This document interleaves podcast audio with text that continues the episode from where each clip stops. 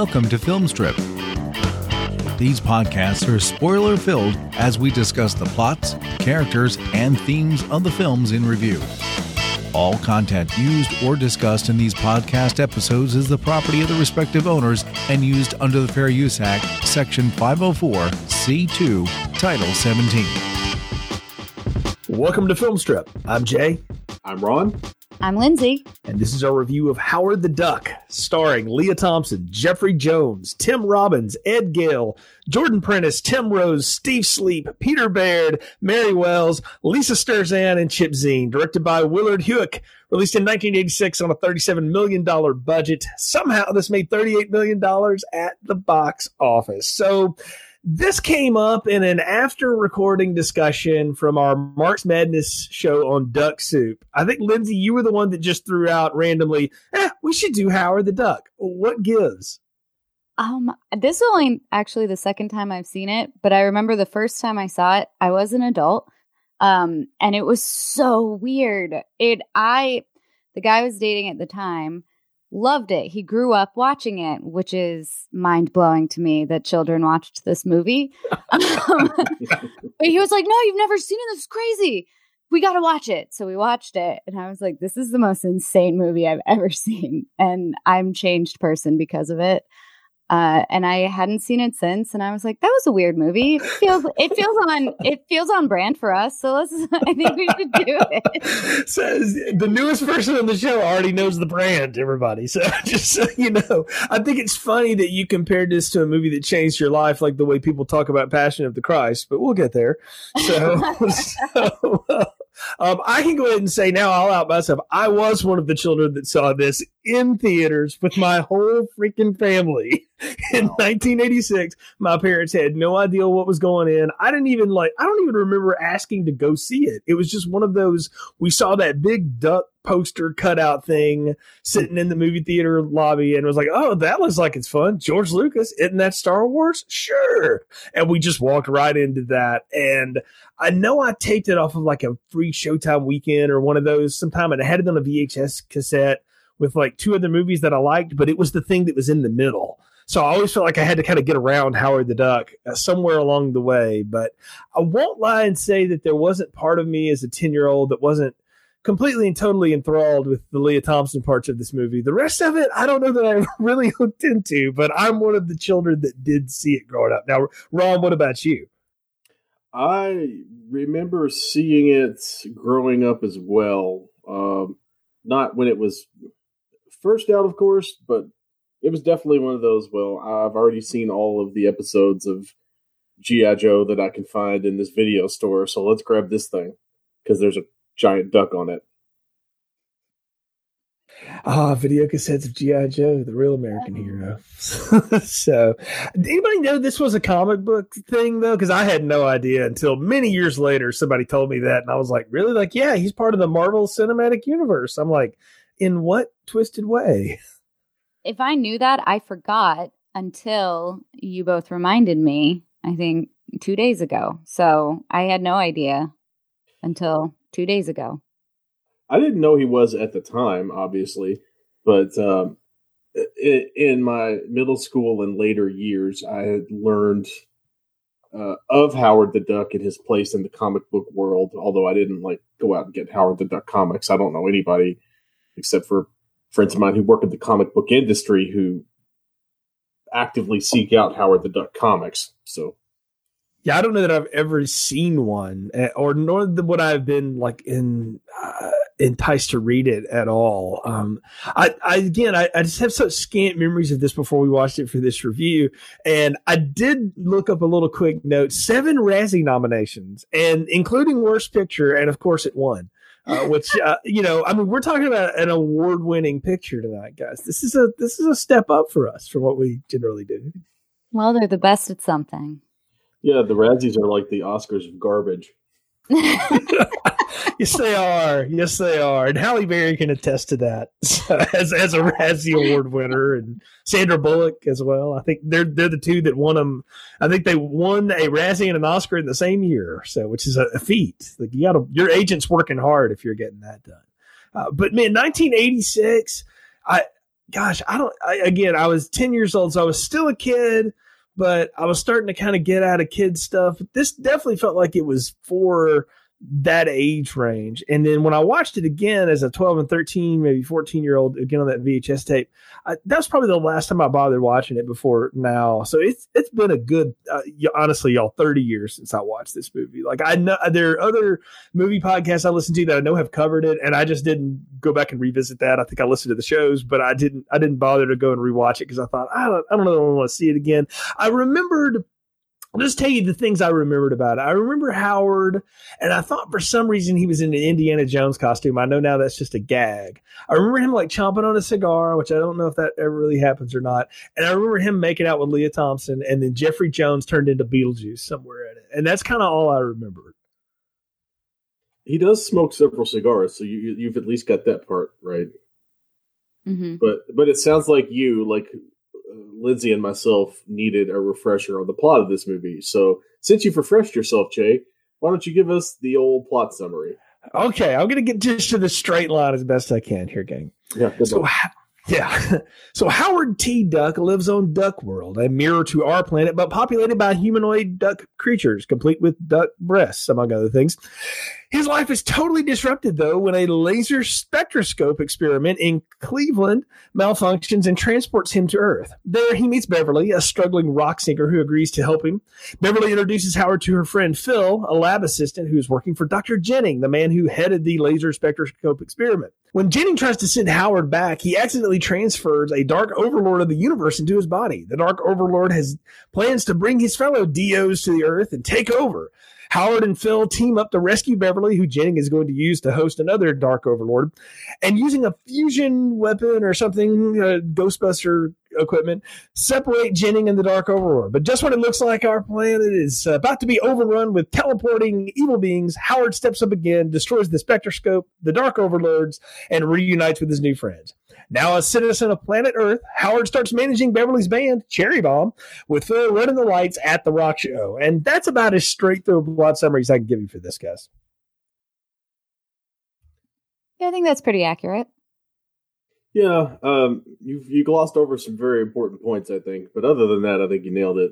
Well, I mean, I think we can get into it as as we walk through it here. But uh, the, the, opening is the thing, and I, it's one part of the movie, but coming back to it, I was amazed at like the whole noir film thing that we had going. We got the the slow saxophone music and the smoky thing, and he's walking in, and we see this duck, and he's surrounded by all this pop culture iconography that's pretty much like everything someone in 1986 would think is cool, but with a duck in it yeah, it was it was an entire opening of puns basically. So we have May Nest. I don't know if you noticed that uh, poster in the background. W.C. Uh, Powell. Yep. Howard T. Duck lives in Marshington, D.C. I wrote a few splash dance. There's a splash dance one. Yep. Uh, there were, it was just it was inundated with stuff like that. I mean, the set dresser did a great job, but it was it was almost a little much. Hopefully, that's what they were going for. Yeah, one of the things I know they made a specific point of, especially in the opening, was to cram as many duck puns as you could into the thing to uh, to establish effectively that this is basically Earth but with ducks instead of people. And then once they've established it, they have to beat that duck horse to death yes, yes. And I think we just need to talk about it right now because I dropped it in the plot summary, but these are not ducks the way we know them. These are humanoid ducks because these ducks have features that normal ducks don't have, particularly the lady ducks. And, and they get put on prime display. And I want to remind everybody this was a PG movie. in 1986. In 1986, the MPA had about as much a stick of its ass as it ever would for, for anything. And how in the world this is a PG movie escapes me because it's not like they're just round shapes. We get full on, like, I'm not trying to be gross, like red nipple, the whole bit. Like, what is up with this? I it's so disturbing. Like the duck in the bathtub. I because you mm. almost don't notice the play duck or whatever the the play on Playboy is um but the duck in the shower or in the bath with her little martini glass just randomly singing and then he goes through and she just keeps singing like that's a normal thing. I had to rewind it a couple times because I missed like what happened. There were so many parts where I was like, that doesn't make sense. I need to rewind it and see if I missed something. And I didn't miss anything. It was just a really confusing intro. And so I I saw I saw the the duck tits in the bathtub a few times. It was Yeah, it disturbing was- every time. Yeah, it was it was weird to open with not one but two sets of duck breasts in the first like five minutes of your movie. It was it was absolutely crazy. Duck breasts sounds like dinner when you say it. it's like, what are you having for dinner? I'm gonna have a duck I'll- breast. Call them what you want. I that's an accurate. I'm glad Would You- would being very PC about it. would you prefer honking hooters Sure. or quacking queevage or, or I yeah. I mean, we have Call so many. whatever you want. We have Follow so your heart. we have so many things here. We've got the Duckweiser beer in the fridge. You know, we've talked about Play Duck, and I love his. Oh, I wonder who they interviewed this month, and I'm like, yeah, right. And then he totally turns to the centerfold immediately. And you got Howard sitting up in his lazy chair, and he starts flipping through. And I love that on Duck World in 1986, all that's on late at night is really bad infomercials too. Like that's that's still a constant. Like I just needed a Mari Poe Poe Duck or you know uh, Morton Downey Duck Jr. or something. Like that would have been a good pun because that would have been cool in '86. it would have just been Morton Down Jr. because Yeah, there you go. Perfect. Yeah. See, it That writes would've been a good itself.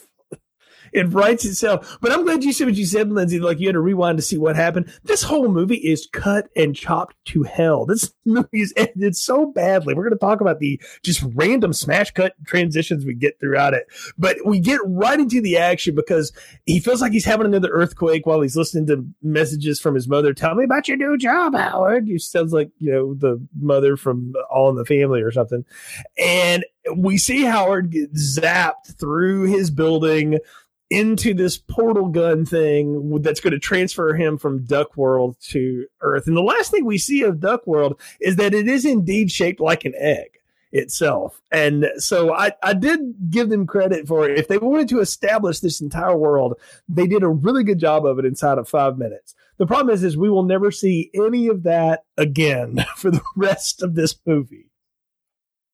Well, yeah, that's true. Um, it's funny you you both mentioned that it opens like a film noir because Howard the Duck, at least in the comic books, is a detective and kind of a film noir character uh, when he's not putting on the Iron Duck suit and fighting crime, which he does in a few crossovers.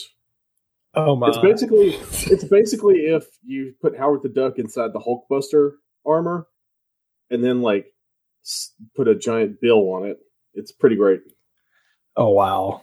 So that that is amazing and sounds just as horrible as as it sounds. I, I can only imagine. You know, the, the thing is like anamorphic superhero stuff can work because I'll take everybody back to Spider-Man Into the Spider-Verse. If either of you've seen that?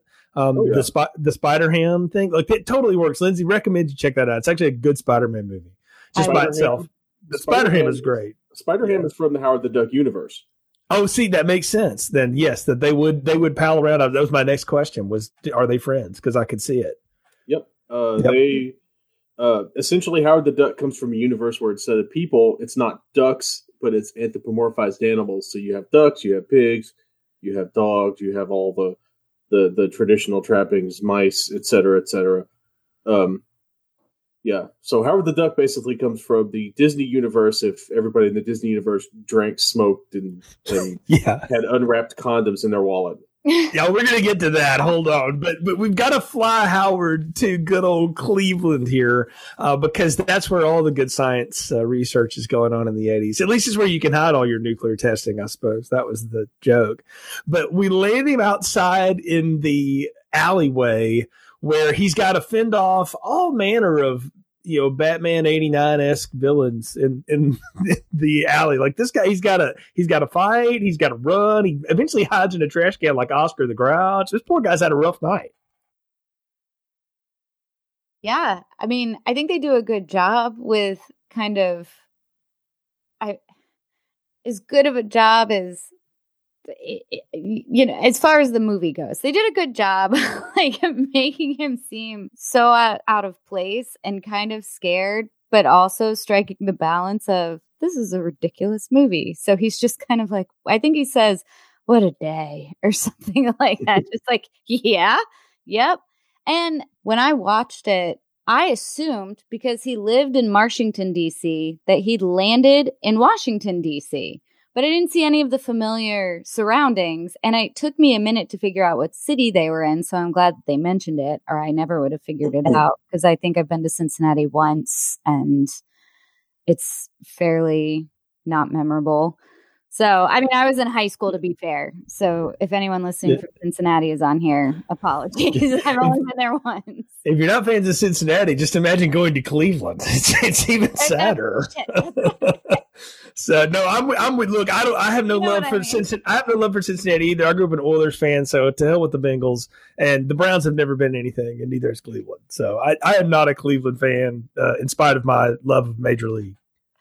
Hey, at least in Cleveland, the lake caught fire. This is true. Yeah. This is true. Yeah, there are a lot of mistakes by that lake. Yeah, quite a few. So, uh, but one is not the band that is playing at the local dive bar here. Uh, I, I wrote down in my notes that when we meet Cherry Bomb, I got this whole Jem and the holograms thing kind of going off of them with what Lea Thompson was doing. And I have a question for either of you is is that Lea Thompson actually singing this Thomas Dolby music, or is she that is. overdose? That's her. Okay, yeah. props then because I didn't know she could sing, and she mm-hmm. actually does a pretty good job of what would be 1986 female pop rock. Yeah, that was one of the first things I googled when I was watching the movie, is if that was really her, and it was. It was indeed. Yeah, and and she, like you said, she does a really good job of actually singing the tunes and uh, I know Lindsay agrees with me, but um, Jay may or may not. I thought the, the the original music that Cherry Bomb performed was great, and I enjoyed it quite a bit. I really, I I do agree with you, Ron. I really liked it a lot. Jay, you didn't. Uh, I I agree with Beverly when they're playing that battle later that that's really depressing and they need to not do mm-hmm. that. And that, I'm going to say now the Howard the Duck song is horrible, but Hunger City's a catchy tune. Like I'm going to put that out there. Hunger City sounds like it could have been done by Vixen, and I would have been totally in for that. wow. Uh, I, I we we'll have to agree to disagree on the Howard the Duck theme song because that theme song slaps, as the kids say. we'll get into that when we get there. We got a long way before we get to that one, but I, I, we we get everything established here. Beverly and her band are doing their thing, and she's heading out for the night in a completely different outfit than what she gigged in because that's what all struggling rock stars are able to do. And we immediately have to see her assaulted in the alleyway. And I have a question about the out of just the confluence of circumstances because it's also that she can meet Howard and that he can do his quack fu and all this kind of stuff for her. But she plays this club all the time. She would know like where to walk and where not to walk, right? It's just rather convenient that this is the night that we're going to do the assault of the girl in the in the parking lot. Yeah, I mean suspension of disbelief there, but I thought that too. Like you live in the city, you've lived in the city for a little while I would think, and she knows she lives in a bad part of town. I would think she would know if like she felt unsafe or this was an issue that she'd at least have pepper spray or something on her. But didn't seem like she was fully prepared to get mugged in an alley. Oh, well, I mean, sometimes stuff just happens. I mean, I haven't, I didn't leave my house for two weeks until Monday when I go for a walk in the cemetery. And when I'm on my way back home, uh, the first thing I do is run into a, a guy strung out on on heroin who uh, proceeds to follow me the block and a half to my house, trying to talk to me, and definitely not obeying proper social distancing rules. So, I mean, I, I, live in a fairly safe. Uh, I live in a fairly safe neighborhood, but I live in a very active neighborhood where basically you get a lot of panhandlers and weirdos, and it's a, you know, there's a pizza place that sells drugs across the street from my house. Um, that keeps the keeps their drug use quiet uh, to be fair to them. But you know, sometimes people just show up and accost you in places where normally you are not used to being accosted. So, okay. and see, that's not such a stretch to me because yeah. I, I, live in a in the center of the city. And so this is fair. I have not lived in large cities very much at all. This is like two years of living in a place the size of where I live now. I've always lived in small towns, so it's different for me. Ron, your story though transported me. I felt like I was reading the beginning of a Faulkner chapter because that sets up very much like one. so I was came out of my house after two weeks and bumped into a junkie who walked alongside of me next to the pizza place. That was it's just you know I was going there. You transported me out of this bad movie and into something much more interesting. Uh, this, like, this like Faulkner, I love a good complex sentence. Indeed, indeed. So don't we all? I mean, the semicolon is our friend. But uh, okay, so we we haven't talked much about it. The puppetry work on Howard. I, I'll give this movie a compliment for what it was in 1986. I mean, clearly it's a little, it's a person in a suit and all that kind of stuff. But th- when they're moving him around and articulating him and everything, it's pretty good. They did a really good job of matching up the voice work with it and stuff. I was impressed with at least the the artistry there. Well, here here's the thing. Here's the most impressive thing about that. So they started out with one Howard, and then and then as they filmed the movie, Industrial Light and Magic, who did the special effects, continued to work on Howard to give him more articulation, to give him eyebrows. I mean, the thing where later in the movie, when he's uh, having sexual chemistry with Lea Thompson and his feathers stand up on his head, that took them like three months to figure out how to do. So, the one thing you can say about this movie is they worked very hard to make Howard the Duck look facially as realistic as possible. And mm-hmm. it's interesting you pointed out how well they matched the mouth movement to the voice they didn't cast Chip Zien until after the movie had been finished filming. Uh, so my understanding is his dialogue was completely ADR'd. Yeah, I think so too. Like they had, I've, I've heard multiple stories about who was reading it off to the side, uh, or if the, the actor in the suit was trying to read it to Lea Thompson and she was just reacting to it. They did a really good job of meshing all that together. That's not an easy feat now, especially 1986. That was not an easy thing to do. So props to them for that. They figured that part out. And I just find it humorous. It took them three months to figure out duck hoardingness uh, on, on feathers. But, you know, it, it, I mean, sure, if that's what it takes, then that's what it takes. It, it works. Yeah, they they worked incredibly hard on this movie uh, for a movie that's not, you know, not uh, infamously bad, so to speak. But it, I, I think it definitely has, you know, uh, there's definitely some appeal there, and it's funny because instead of Lea Thompson for this movie, we could have very easily had Tori Amos. That would have been such a darker, different place, at least from what I know mm-hmm. of Tori Amos. Not as an actress, maybe, but I just can't imagine that at all. Wow. Maybe maybe like Cyndi Lauper or something. That would have probably been too much. But what like, about what about Phoebe Cates? She was another one who auditioned for. I could kind of see that if if you want Beverly to be kind of deer in the headlights the whole movie or something. Because Lea Thompson, like, say what you will about her, she has character and charisma, and she has a presence in anything she does, and she's really good at playing uh, people who come off like they're airheads, but they're really not. I don't know if it's her voice or what she does, but there's something about the way she does all these characters that, that especially in the 80s, where she comes off like she's dumb, but she's actually the smartest person in the room.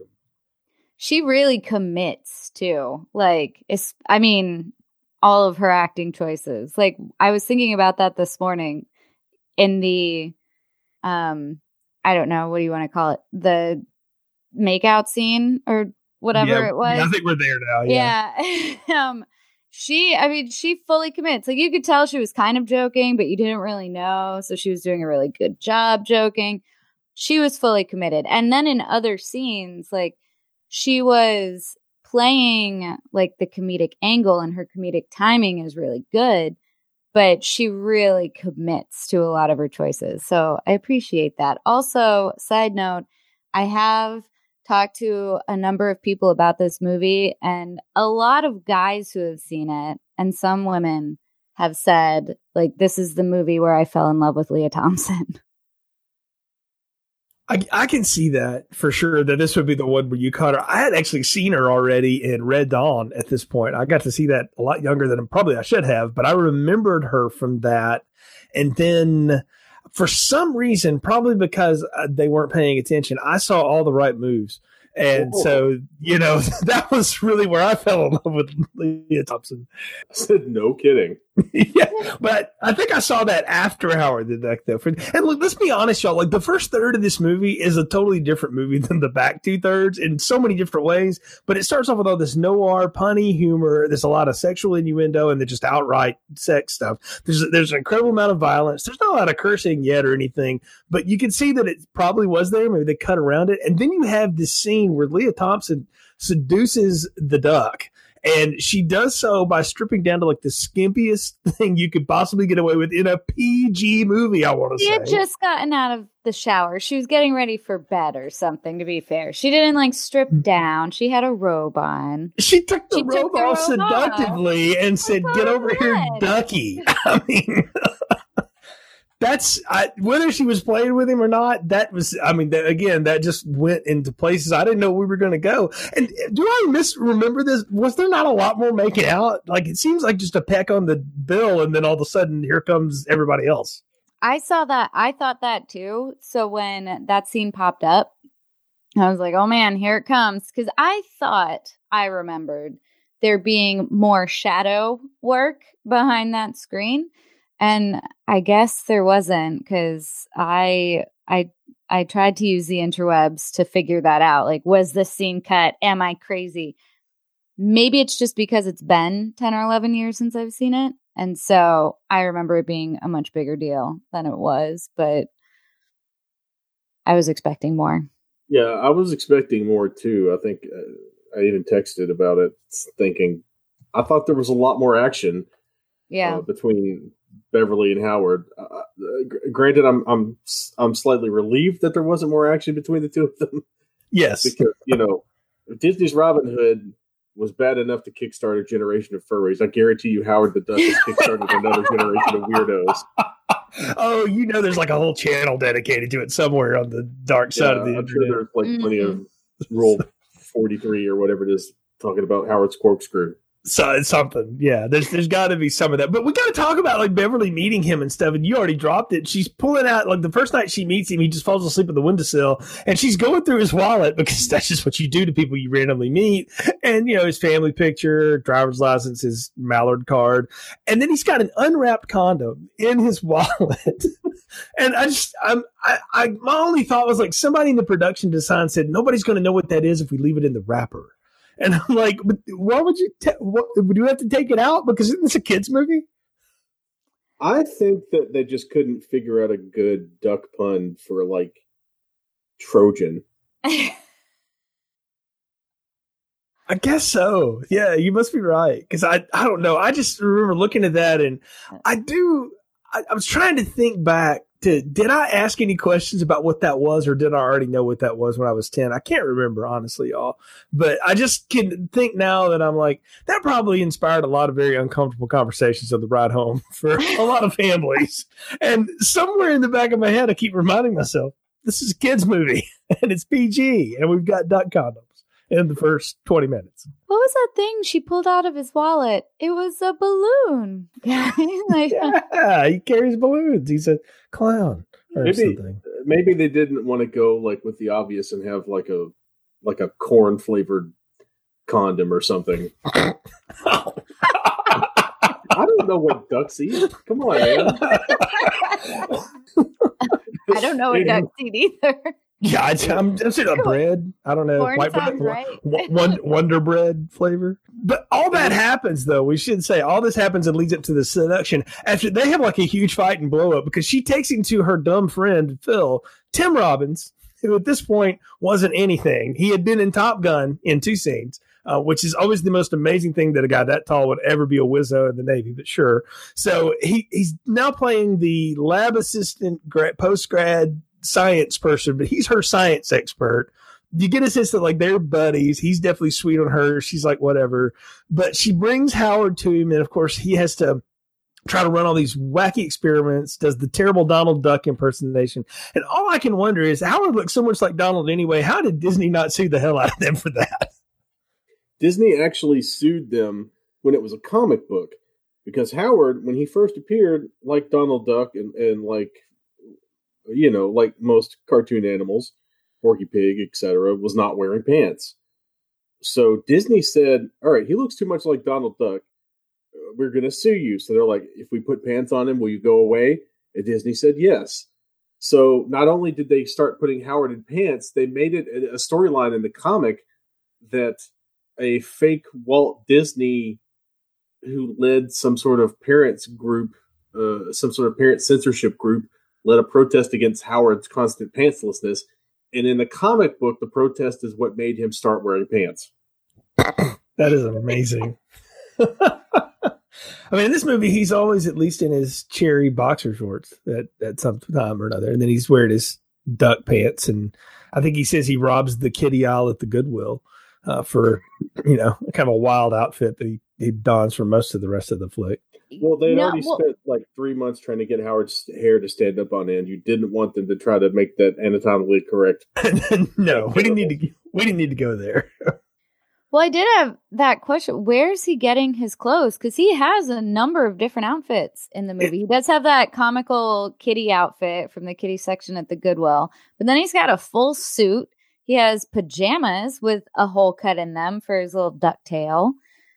Where is I, he getting this? I assume Beverly with all that rock star green she's got in that sweet pad that she oh, lives yeah. in. I mean, that was an awesome apartment I for a struggling rock singer. Yeah, yeah. It it's a good loft. I mean, it may have been in the bad part of town, but she's got a ton of square footage, so mm-hmm. can't beat that. And she's got great. I mean, she's got like the full 1986, like that keyboard setup and that synthesizer and the sampler and everything up there. That's like forty thousand dollars of recording equipment. That's pretty awesome. I mean, so and I mean, uh, her guitar, the guitar that she plays throughout the movie is a Les Paul. Yeah, is it really? I didn't even notice that. She's put her money into the right things. Yeah, yeah, I mean, her stuff is good. The band's stuff, their gear is good, and I kind of got the sense that they were like one of those developmental bands. So like they were getting, they weren't getting paid a ton of money. They were getting fed something by the record company or whatever sleazebag they were working for to try to get this thing together because he's stringing them along. And they have this huge blow up and fight after the whole Phil incident, and then they go their separate ways. He winds up back in the club again, um, you know, kind of soaking his wounds and beats the hell out of her sleazy manager um, in a great bar scene fight, uh, if you want to call it that. If you watch a three foot duck beat the crap out of a six foot dude. Um, and he gets their money back and kind of makes back up with Bev. But the thing I, I want to talk about, you know, it's just random cuts. I felt like there must have been another scene somewhere where they made up or talked because the second she sees him in the post show, she's like happy to see him. But the last time she saw him, she told you they're gonna go flip off basically. So it's very strange. I mean, if I had told all of my friends and bandmates that I met a three foot tall duck who carried an unwrapped rubber in his wallet, they would throw me in the nut house before I finished my sentence. She's probably just relieved that, hey, look, he's real. See, you all see him too. I'm not crazy. Well, not only that, but she was basically she took in an alien and then they had a fight and he left and she was probably a little worried that you know he got into the wrong hands that's a good way of putting it lindsay yeah i did adopt an alien for a little while but that's when she takes him back home, has the makeout scene with him, and that's when the movie starts. I said, like, this movie hems and haws around for the first act. And then Phil brings in Dr. Jennings, Jeffrey Jones coming in to chew the scenery up once again, uh, just like in Beetlejuice, Ron. You know, he comes in and we have to feel uncomfortable all over again because he's so good at it, but he's such a creep in real life. And you've got all the scientists. And what I love about these scientists that unlike the general scientists that are like, we must take it and pull it apart and test it to death, they're legitimately like, hey, we screwed up and accidentally brought you here, but we're pretty sure we can just send you right back. And I, I was blown away that they were like, yeah, let's just mail the alien back. We don't need it. Well, what's a bigger deal? Chopping up one alien and figuring out he's made of the same duck meat as the ducks on Earth, or establishing a line of trade with a completely different civilization? We're going to have great trade with the duck world. It's going to be the greatest trade. going to make beautiful trade deals with the duck world. I like to play duck myself. I read it for the articles. Don't be weird. Open borders with Washington D.C. I mean, why not? I'm used to say, I mean, Men in Black thought us half the people in Congress are aliens anyway. Why not? That's, I mean, that's a good point. the drug dealers and serial killers over the border. we're gonna take all of our riffraff. We're gonna laser mail them over there. So we can we can see this all night.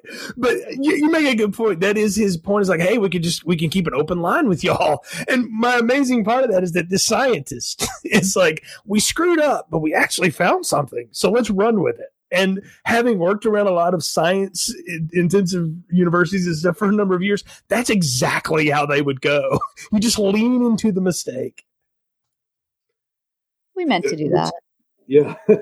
Which I mean, you know, I, I don't. Who knows how many of our like huge discoveries were people trying to figure out different things and failing. I mean, who knows how much stuff was discovered because people thought you could turn lead into gold. Well, then who was trying to figure? What were they trying to figure out when they made this movie? That's what I'm trying to get at because there was there was like a there was an inspiration, but they went completely different from that because I, I didn't know it was a comic book after doing research for this movie, and it's apparently he's much harsher in the comic than they they made him in the movie. They tried to soften him up, even though he is kind of you know still pretty sharp in in a lot of this. So I, I'm just trying to figure out what this is because it went from being this noir kind of I don't know, Porky's thing with the duck in the first act to now it's let's get ET home in the second act here. Uh, we, we were going to go back and do the laser spectroscope business. I have no idea what they were trying to do. I guess, I guess kill aliens. I mean, Superman if, was probably around, or wait, Superman's DC. Sorry for mixing up my comics. Yeah, if if I had to guess what they were trying to do, George Lucas saw ET and was like, "Hey, I could do that." It's a terrible George Lucas. but you know, it's probably pretty accurate. But he's got some of his buddy Steven stuff in there, the Indiana Jones stuff and everything. So, uh, but I'm sure Steven stand up to the side like he always was like, "Yeah, George, do it. Sounds great." Yeah, you know. So hey, they, Steven, they just, we're gonna have a joke at your expense in our movie. As long as it's unwrapped. Oh, not that joke. So, so, so I love Howard the Duck. I don't know why I keep doing this voice. um, yeah, George Lucas gets a lot of blame for this, but let's be fair to old George. Lucasfilm Limited was distributing this. They put their special effects wing behind it, but there was a creative element. Yes, there are people that are close to him, but there were other people that were doing this, that were in charge of this. You know, Willard Huyck and, and Gloria Katz had worked with with Lucas on stuff, but this was kind of their baby in a lot of ways. So George Lucas gets thrown in with like the blame for this movie in a lot of ways, but I don't really think that's fair. George didn't have that much to do with it. I don't think. I mean, other than just signing off on the checks that it took to make the feathers stand up and all that kind of stuff because that's what he was doing at the time. That's what his job was for you know 15 years until it was time to do Phantom Menace. So very strange stuff. We go down to the the laser spectroscope company or whatever it is. That's what I was going to ask. Is this a government outfit or is it a company? Because I thought they dropped a line with a name, but I never caught what it was. It is Dynatech, I think, or Dynacorp. Yeah, they're definitely not the government. They're definitely a for profit company. They're probably so guess, a government contractor. Yeah, so I guess this is like if DuPont accidentally created the Toxic Avenger or something. Totally work. Yeah, that would totally work. I could see that. Yeah completely. But they try to fire the thing again, and obviously, Doctor Strangelove, Doctor Jennings, or whatever, is completely inept in doing any of his job. Like he can build great things, but when it turns time to turn the key, it's it's going to go bad, and we're going to blow things all to hell. And that's when we introduce the Dark Overlords of the universe. And I got to say. Look, I, I, love the Runaways. Cherry Bomb's kind of lame name. Dark Overlords of the Universe was the way to go. They should they should have stuck with that it's too long and it sounds more like it should be a either a like a Norwegian black metal like a Norwegian black metal band or some sort of like post emo like Texas is the reason uh you know that kind of band. Bowling for soup something along those lines maybe. I don't know though dark if you become the teeth if, if, you're if you're all if you're an all female band though and you call yourself the dark overlords of the universe and you play pop music that's like gold. Like you you're completely defying all kinds of stereotypes. But are they really trying to be a pop band or does it just become a pop band because pop becomes what they're playing? Because to me it sounded like they were trying to be like a new wave like a later stage new wave band, mm-hmm. which I guess was pop, also pop radio at the time. but I wouldn't necessarily call it pop either because we're literally like Whitney Houston is happening right now, and Janet Jackson is happening right now, and that that to me is more traditionally pop than like what they're trying to do. They were like the Bangles and um, oh, what's the other? Bananarama? Yeah, yeah, Bananarama and and then Vixen that I dropped earlier. They were kind of the bridge of those groups, is what I saw, but with more keyboards. Heart, yes, thank you. But when Yeah. Heart was doing its keyboard and Aquanet phase, that's Yeah. what this yeah, was. yeah, yeah, that works. This was like right before all I want to do is make love to you, Heart, but like in that other Heart era when hmm they were Howard Shore was doing all his work and stuff. So yeah, I could I could buy that because that's Dolby and Shore. They're kind of the same thing. I don't know. I just I, the Dark Overlords of the Universe. It's such a just an interesting phrase. It is too long, but that but the way that they just keep saying it over and over led me to believe that like the actors had to really work on that line to get that out because it doesn't exactly roll off the tongue. Lindsay, you're the actor, so that doesn't exactly roll off.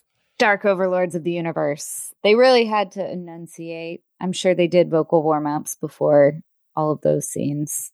They were probably take 12s. But now Yeah. you have to. But now you have to to gotta roll it out like Jeffrey Jones does.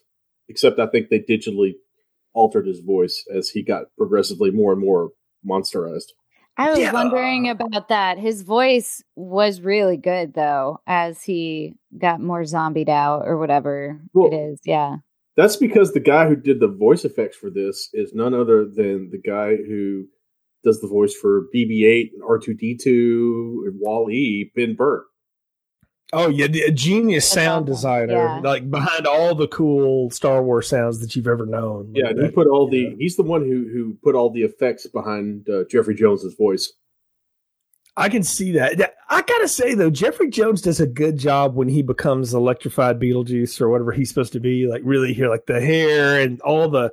I mean, they make him real sweaty and gaunt and all this stuff, and he's possessed. And all I could think was when they did make Men in Black many years later, and Vincent D'Onofrio had to play Edgar, Yeah. that he was borrowing from this. Yep. There Oh, was Italy. there was Sorry. that one moment too where he was like, you know, does the crazy voice or whatever, and he goes, "I'm now someone else," and then Bev goes, "I think you need some coffee," and I Yeah. was like, "Oh, we've been there.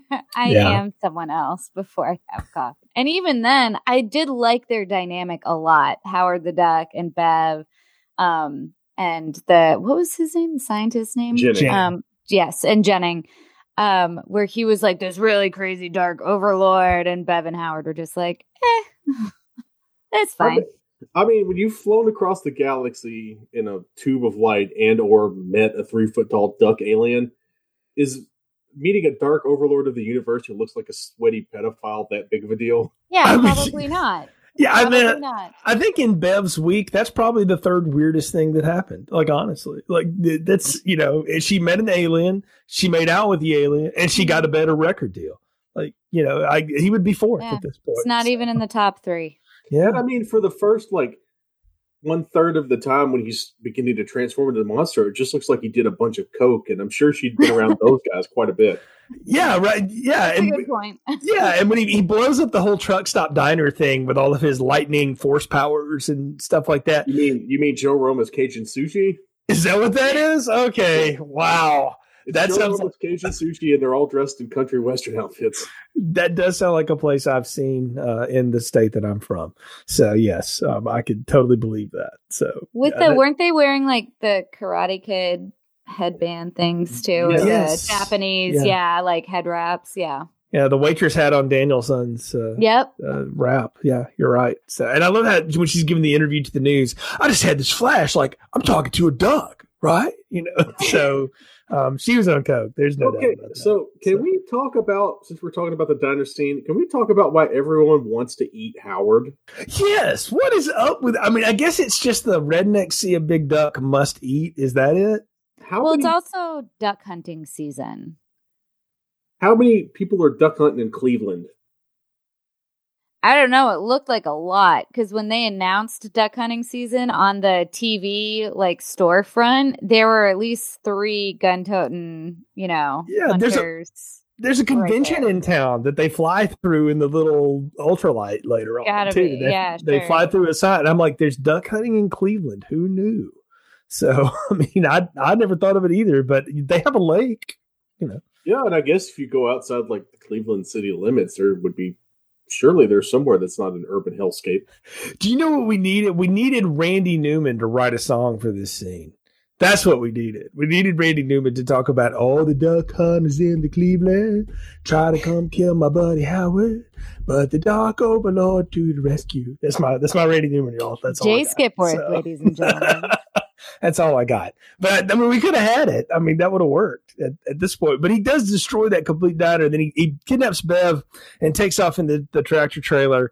And that's when we get the really gross effects. And I did remember that about this movie that there was some real grotesque, like slimy tongue tentacle, tentacle things. Thing, yeah, that thing. Yeah. That he sticks in the like the cigarette lighter port to get more power, but the car keeps running amazingly. Well, he's he's not drawing all of it. He's just drawing the two volts or whatever. It's just tr- it's just a trickle charge to keep him going. just a bump, just a little one. He's just a little something to get by, yeah. right? Before he's he's got to go take Beverly. And I love how he tells her what he wants to do. He's like, "I need a human host for the Dark Overlords," and I'm like, "If you're the Dark Overlords, why do you need a human host?" I also, too, this made me laugh is when they get to wherever they're going and she's fully passed out in the semi. And I was mm. like, you're sitting next to a dark overlo- overlord. But again, we've talked about it. This is the fourth most exciting thing that's happened to her this week. Um, and she just like passes out. I don't, I think I would do just about everything to not fall asleep next to a crazy person. But nope, she's totally comfortable with it. Maybe she's already burnt out all of those like nerve endings in her, her nervous system. Maybe she's just reached that point of like, you know, I'm exhausted and I either need a jolt of adrenaline, like I'm in crank, or I'm just gonna pass out. And you know, so she couldn't find any like stimulants. I'm, out. I'm going to blame this movie though again for not knowing what it wants to be because he went from being this noir sex romp thing to this kids movie to now it's a freaking cartoon at the end. And like a lot of cartoons, we take our female character and we just tie her on the railroad tracks and leave her to the side. When like we've established her to be somebody who kind of takes charge, and knows what she's doing, knows what she wants and stuff. And I hate the fact that they just stick Bev in the corner. You know, that she needed Johnny to come and say, nobody puts Bev in the corner. Aww. No, you're you're right, and and the only reason I think they, the only reason I could think of that they would have had to have done that was because the guy in the Howard suit, um, Gale, I believe his name is. Yeah, what one of them? Yeah, the main one, Ed Gale. Oh, yeah. he's the main one. The other guys are puppeteers. So Ed Gale's the body, and he's running around, and he's completely blind inside that suit unless Howard's mouth is open. Oh, that's a good point. I had thought about that. So yeah. So mm. he's literally like, essentially, he's like, it's a it's dance choreography for these action scenes, and he's just got to hope he doesn't run over a, a, a, boom mic operator or a camera guy or the best boy, and he's driving that cart around. Okay, before they even get to the cart, though, we got to talk about the ultralight scenes with him and Tim Robbins flying that thing around. I, I will say that looked really, really good. Like you, they did good enough faraway shots that you couldn't tell it was a taller person in the duck suit flying with Tim Robbins' stunt double too. And then the insert close ups, like you couldn't tell that was all, you know, rear projection in the background. They did a good job batting that together. For 1986, that was well done. I agree with you. Uh, I still think it would have been more efficient to steal a cop car, but as far as the scene runners go, it looked great. But if you steal a cop car, you don't get that line. If if God had wanted us to fly, He wouldn't have taken away our wings. That's true. That it's is true. point. That Which is another thing that brings up interesting things. Even in alternate universes, the same God exists. That's that's neat that they they laid that out, or that uh, Howard would at least be aware of it in some way. So, but no, we get a good, we get the good flight scenes. I, the one part of that I've always remembered is the part where he's trying to, uh, Tim Robbins is trying to plug the gas line back in to make the connection. Yeah. I actually got in a situation once where I wasn't in a flying material, but I had to try and do that and keep the gas from leaking on like the go kart engine I was working on or whatever. And I've always remembered that from this movie, and now I know what it was from. I was like, I know I saw that in a movie when I was a kid, then I had to do it as a teenager, and I thought, oh, it was Howard the Duck. I have never uh, been in that situation. What I can say is that, and again, back to the way the scene was filmed and put together was very good. They do that loop de loop in the plane. And all I could think in that moment was that is my nightmare. Like I could never, mm-hmm. I'm not scared of heights. I'm fine with roller coasters. Doing a barrel roll or a loop de loop in a plane or anything like that is terrifying to me, especially an open little flying machine like that. Um, but they uh they oh, and he's still in handcuffs the whole time. And I didn't realize that till they were back on the ground. So he's trying to put the gas back together and he's still in handcuffs. Yeah, Tim Robbins performs a lot of good uh, functions while he's still cuffed together in, yeah, in that flying impressive. scene. Dexterity. Yeah. Maybe it was his thing and he just had gotten used to operating in handcuffs. They could, you know, Phil did look rather comfortable in the back seat of that cop car. Like, again, gotta call mom again, you know, or something. Tim Robbins can't play that. This was the part of his career again when nobody knew what he could do as an actor, and he just kept doing these little weird, quirky roles. And I, I thought he was giving it everything he had with what he was given to do. He's not given a lot to do because we'll laser gun nail him and Beverly to the wall, Superman 3 style here at the end. Uh, because again, I think you're right. We, we don't want Howard running over more people, the poor actor, when he's got the golf cart going uh, to uh, take out the the Dark Overlord. He's, I think he has a showdown with Jennings first, right? Like Jennings is fully powered up now. He's got the code keys, getting ready to fire up the the spectroscope is almost in range to fire the Death Star or what the hell ever. And then they have a complete and total electric light show showdown here in the in the, the power plant. It's called an electric boogaloo, Jay. True. Yes. Uh, and and much like that one, we have a grand explosion that costs way more than it should have. but uh, but yeah, and what, what I love is that Jennings when he when he comes to is like, wait a minute, you separated me from the Dark Overlord. The, the, then where's the Dark Overlord in true Scooby Doo style? Here comes what I can only describe as like some crab people lobster monster thing from under the ground that was also like an extra in Clash of the Titans. The My, old one, not the new. The note I literally wrote down was the demon is a crab thing. also, why do all demons look like vaginas with teeth? Th- that one, uh, you've got uh, the uh, several of the alien monsters through the years have all done it. Um, there, yeah. Yes, yes. The the predator mandibles, the little weasels in Dreamcatcher. If you've ever seen that, that's nothing but a crawling dentata. So and everything. So uh, even yeah, like, even like the critter from it kind of it made me think of the critter from Terror Vision. Yeah, yeah, it was a little bit yeah. of that. Yeah, there like was some of that. like if they had money to to spend on the creature. yes, yeah, but but it's for a movie that again a lot of it has aged okay. Like it still sort of works for what it is because it's the good practical effects and stuff. This does not look good. Like we have to admit like it, this didn't look good in 1986 either. It it doesn't look well and it doesn't hold up good these final fights with the dark overlords. Yeah and and i'm i'm a person who likes a good stop motion effect but it, it it's if you're going to spend all this money and, and, clearly spend the cost to make the puppet creature, you really need to get Ray Harryhausen to show up and do it so it looks right. This one just moves. I don't know. It moves slightly too fast. I think they sped the film up just a little bit too much, or something to to hide the the motion of the animation. I guess that. I mean, maybe it was a thing where they couldn't get both the stop motion suit and Howard's puppet to like look right at the same frame rate. So they aired on the side of Howard. I mean, I can only imagine the computers that this melted down trying to render anyway in 1986. Like how long that took for that those few shots to even come out is amazing. Uh, Just big to, piles of like burning Commodore 64s. yeah, reel to reel tapes, just spinning like war games in the background or something. Just a, just like a puddle of Apple IIs.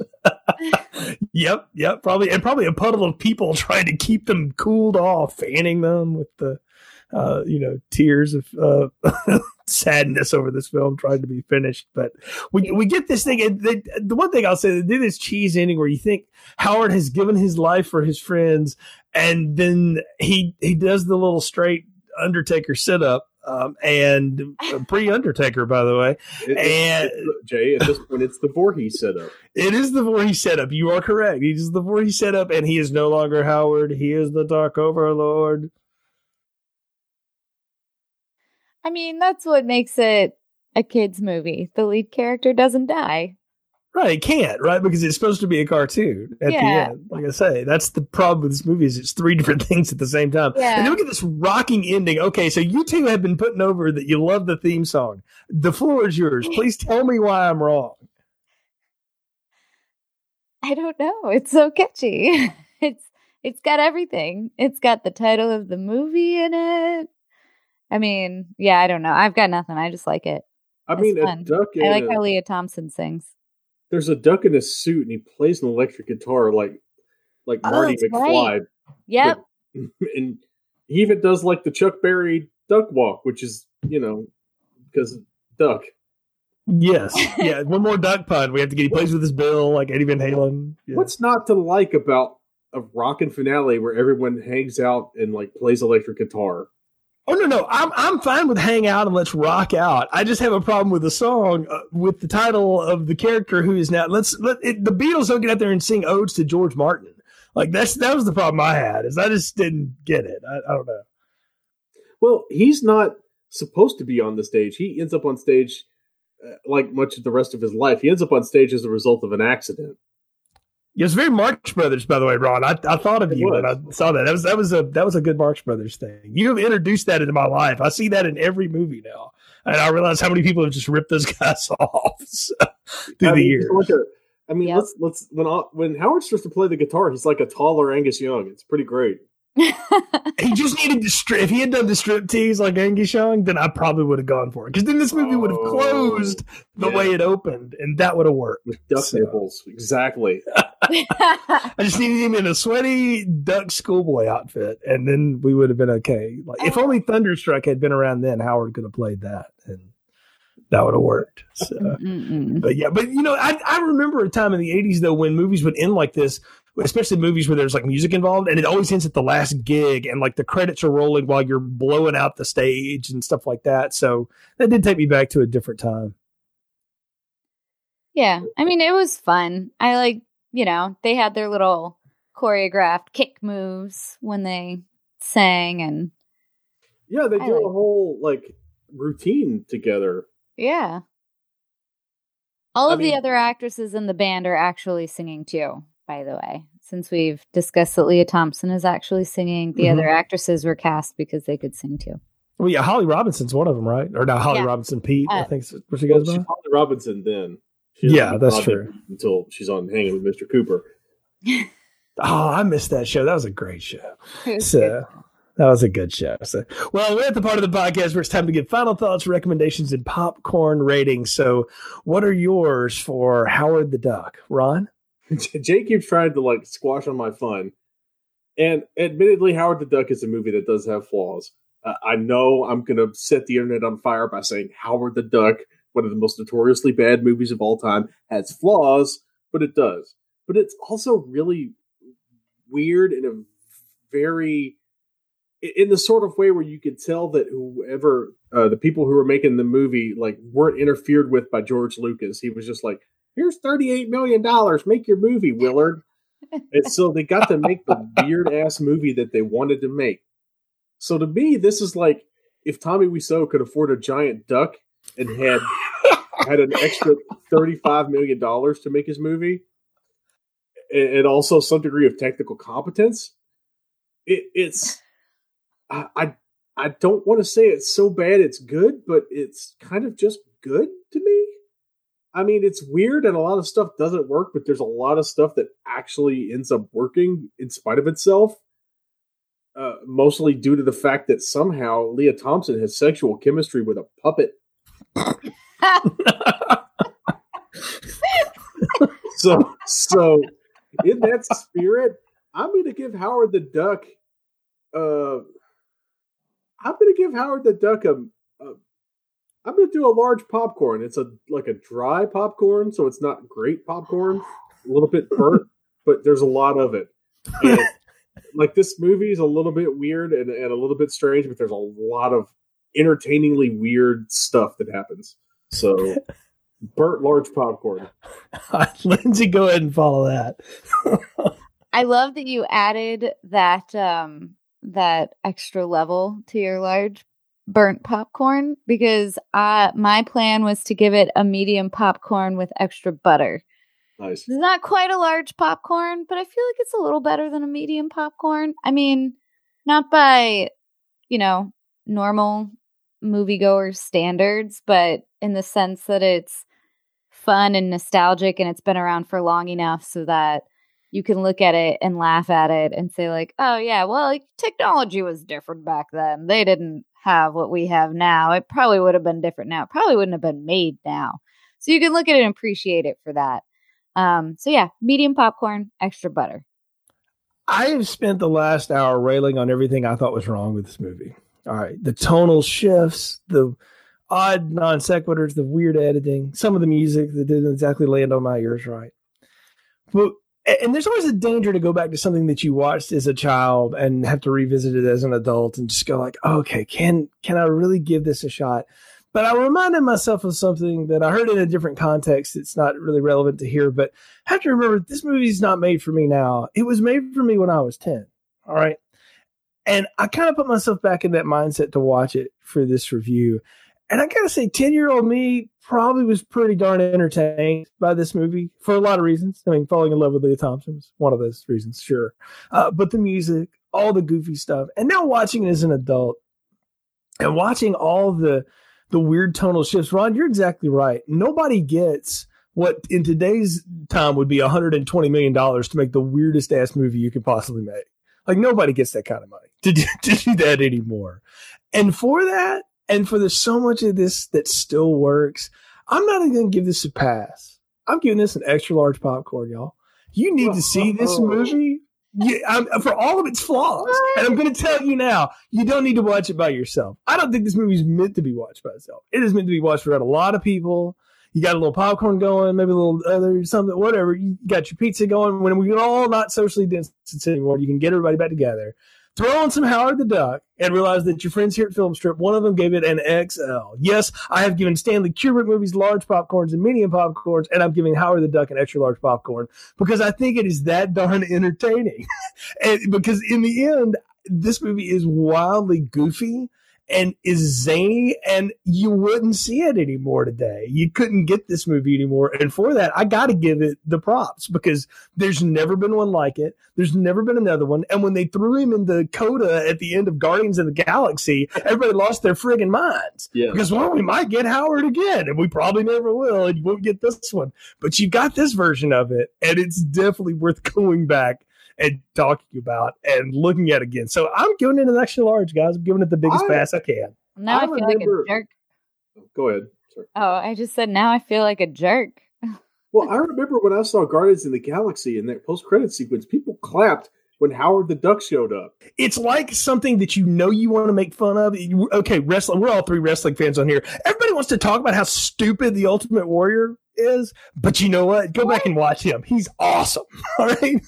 Literally nobody says that. Who oh yeah, bunch of bunch of marks that? that that like flippy flying around do, but that dude was a was a moment. And I feel the same way about Howard the Duck, like I do the Ultimate Warrior. You just got to take it for what it was. It was the most '80s possible thing at the most '80s possible time. Yes, and that is this movie. That is yeah. this movie completely. So it has been a blast talking about it with you two. What y'all got going on? How do, how can people follow you on the internet? Uh, you can find me on Instagram at Lindsay Luhu, but that's Lindsay L I N Z underscore L U underscore W H O.